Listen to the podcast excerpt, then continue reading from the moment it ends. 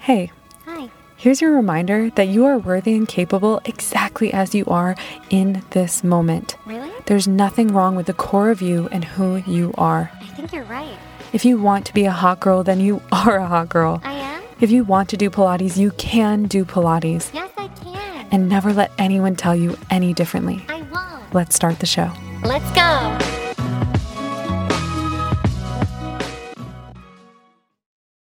Hey, bad bitches. I've got a spicy topic here for you today. Is it real Pilates? Now, this can be a contentious debate in the Pilates community, and I don't think it has to be, especially because most people don't know or care what the difference between classical and contemporary Pilates is. But I thought it would be fun to just kind of mark this time in fitness because I think at this point we have at least three distinct and different styles of Pilates. And I'm just going to break them all down for you. And I also want to point out this is not a value judgment on any of these styles.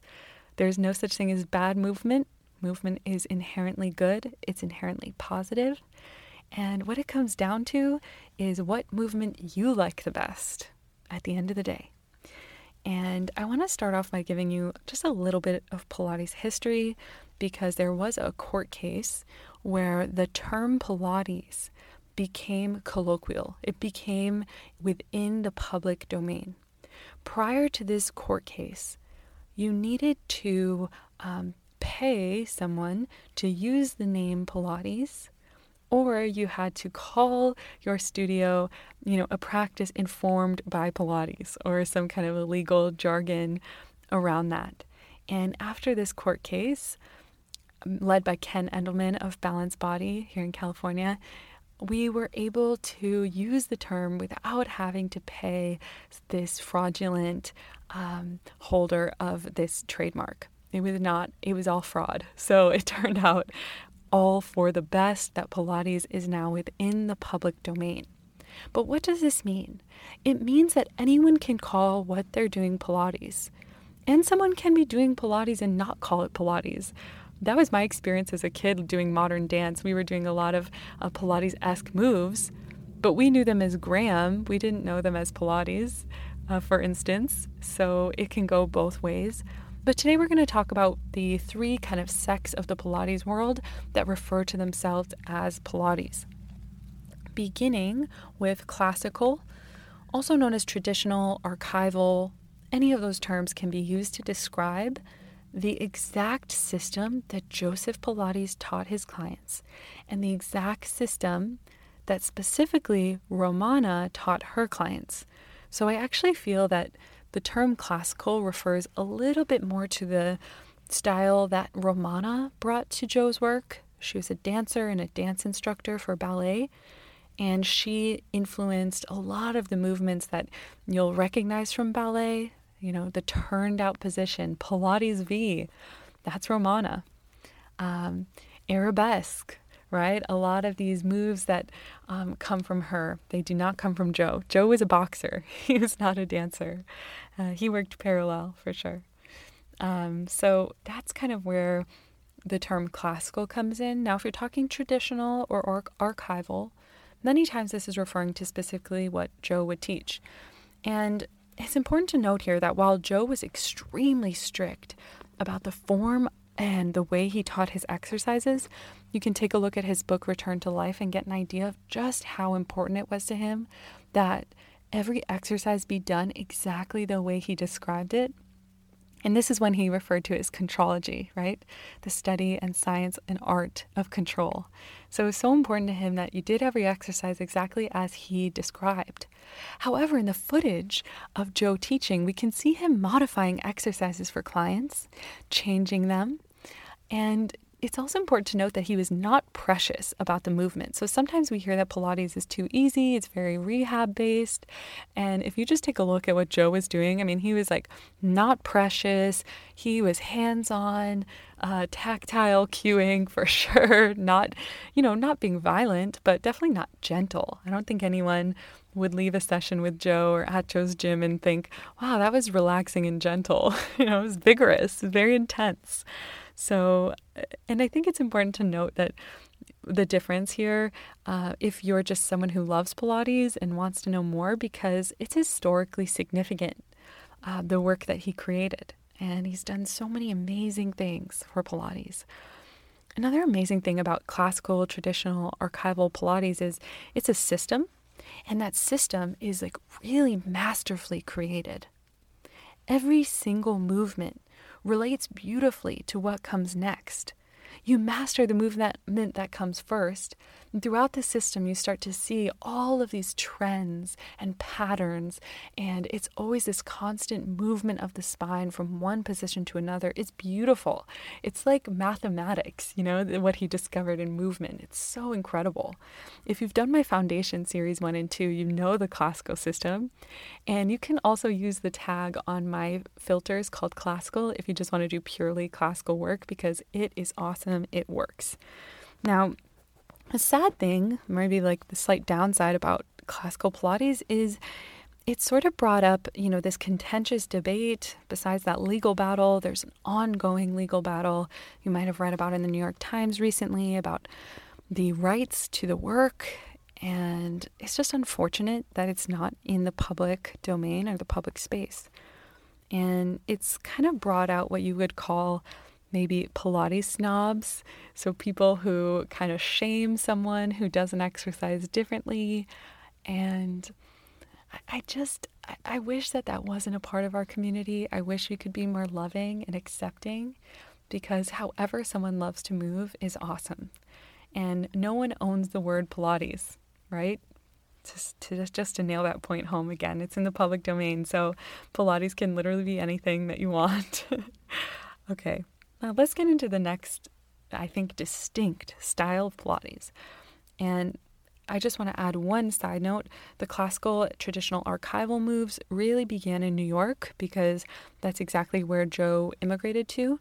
And now we're getting into contemporary. And there was a really strong contingency of contemporary work here in California on the West Coast. And not that they were completely unaware of the classical system, but Balanced Body was created here, extremely popular contemporary apparatus. Now, how do you know if the reformer or apparatus that you're using is contemporary or classical? It's actually much easier than the mat work, for instance, because if you want to know if the mat work you're doing is classical, you have to know the system or take a class like me that's marked as classical. But it's super simple if you want to know if your reformer is classical. A classical reformer has typically five springs of equal weight, so they are not colored. The foot bar only has two positions, up and down. There are no ropes on a classical reformer, there are leather straps. And those leather straps are not on risers, they stay at the fixed point, they can't be adjusted. There's some other things um, as well, but I think that gives you a good baseline of whether or not you're doing contemporary classical. And here in California, many people are doing contemporary, right? So at a club Pilates or large studio, you'll see those colored springs. You know it's contemporary. Now, that's not to say that contemporary isn't influenced by classical, because it certainly is. Let's get into some of the big differences right now. So, within the classical work, I wanted to mention that the springs are heavy, there's heavy resistance. We said all those five springs are the same weight. So there's no color coded system. They are all heavy. So there's a strong load in the classical work, and that strong load stimulates muscle growth. It's so powerful. In the contemporary work, you can actually change the springs to be very light. If you've ever worked on a yellow spring from Balanced Body, right? So the load can be adapted more in the contemporary work, which can be valuable in rehab purposes. Oftentimes, if you go to a physical therapist, they will have a contemporary reformer there because it has a bit more um, options and adaptability. And again, this is not a value judgment. I think there's so much that you can do with the classical work. If someone is not able to do footwork on the reformer with all the springs, you can, of course, take one off. You can give them a similar exercise somewhere else. Again, that classical system is like mathematics, it's beautiful. Everyone can do it. But when it comes to contemporary, it's like a little bit more common and easy for people to adapt it. It's just kind of like no brainers. Um, you can just change the spring tension, you can make adjustments on the apparatus for folks. And I think that's probably one of the biggest differences besides the choreography. So here we go. The choreography is very different in contemporary versus classical, although there's so many similarities too. Um, gosh, I don't know if I'm doing a great job of explaining the differences here, but contemporary has movements that Joseph Pilates did not teach and did not do. They might do, for instance, a teaser on the long box facing the opposite way, or um, a movement um, with, let's say, uh, something like with footwork where people are starting on their heels. That's something I notice in contemporary. They start their footwork on their heels, whereas in the classical system, you start on your toes. Some of it is really fine tuned differences like that, um, but some of them are more obvious where it's a completely like uh, made up exercise that someone made, which is awesome. I love the creativity where they put like a Bosu ball on the reformer and they're doing something, or um, you know, anything. You with contemporary, you can do anything, um, but you're using typically the Pilates equipment, and on the mat you could use all kinds of props. Maybe it's important to mention the props that Joseph Pilates used or that I was taught to use in the classical system. We had the magic circle, we had a weighted pole, we had uh, free weights, and that's pretty much what Joe had, and and a gondola pole, like a wooden stick, the breathing bar um, that you would use on the sitting box, for instance. Um, cushions. Those are all things you might find in a classical studio. Now, you also might find some other things in a classical studio that are made more for um, a more a bit larger variety of people. Like my classical instructor, she had a ball, a small ball, and it was excellent. It was a great tool to use to get you connected into the movement. So I'm a huge fan of the ball. You'll see me use that in a lot of my classes. But the thigh band, for instance, is a contemporary prop, right? Whereas the magic circle is very classical, even though it looks different today than it did when Joe was teaching. He made a magic circle with the ring of a whiskey barrel, and our magic circles now are much more comfortable and a little bit lighter. So that's a good example of the difference between contemporary and classical. Now, I could go on and on, but another big difference is probably the price. So if you're taking class at a classical studio, most likely you're going to be paying more than you are at a contemporary studio. The apparatus tends to be more expensive if you're going classical. And because it's a little bit more rare, a little bit more nuanced, and it, yeah, just a little bit less common. It's more specialized. You're going to be paying probably a little bit more at a classical studio than you would at Club Pilates, for instance. Now, here are some things that I think, uh, you know, I talked about the negative side of classical Pilates, and I want to touch a little bit on the negative side of contemporary. I've found that a lot of cueing in the contemporary world is noceboic. What do I mean by that? Nocebo, you can think of it as the opposite of a placebo where there's usually a positive outcome attached to a placebo effect, but a nocebic effect has a negative consequence. So if you tell someone, lift your belly button to spine to protect your back, or be careful, stand up carefully, or be careful with your neck, don't crunch your neck. Don't let your knees go past your second toe. All these nocebic cueing can actually have a negative impact on a mover where they will experience a negative impact because they were set up to believe it was unsafe any other way. That's probably my largest gripe with the contemporary system is just the common cues that you hear over and over and over again. And it's so um, it's just kind of so second nature, I think, for contemporary teachers, and it's not their fault. It's within the system, you know, like this is something that is just within the system, and I do believe it's changing. I'm trying to be a part of that change using much more effective cueing, and I think it's going to be better for everyone. Now, my second gripe with contemporary Pilates is that oftentimes there's not enough load. If we want people's bodies to change, we need to put them under enough load. And sometimes these light movements or these very subtle movements, now don't get me wrong, they have a value. But if you have someone with a specific goal, and my goal for 99% of my clients and my members is for them to build muscle mass and get stronger because that's the what's going to have a huge impact on their life. Of course, movement for movement's sake and feeling good and exploring and playing is very valuable too. And I don't want to discount that. But we need to use enough load so that people experience a transformation. And I think sometimes that's something the contemporary world is missing at times, not always, but it's an important thing to note, just something I wrote down. The last form that we'll discuss is athletic style Pilates or Lagree style Pilates.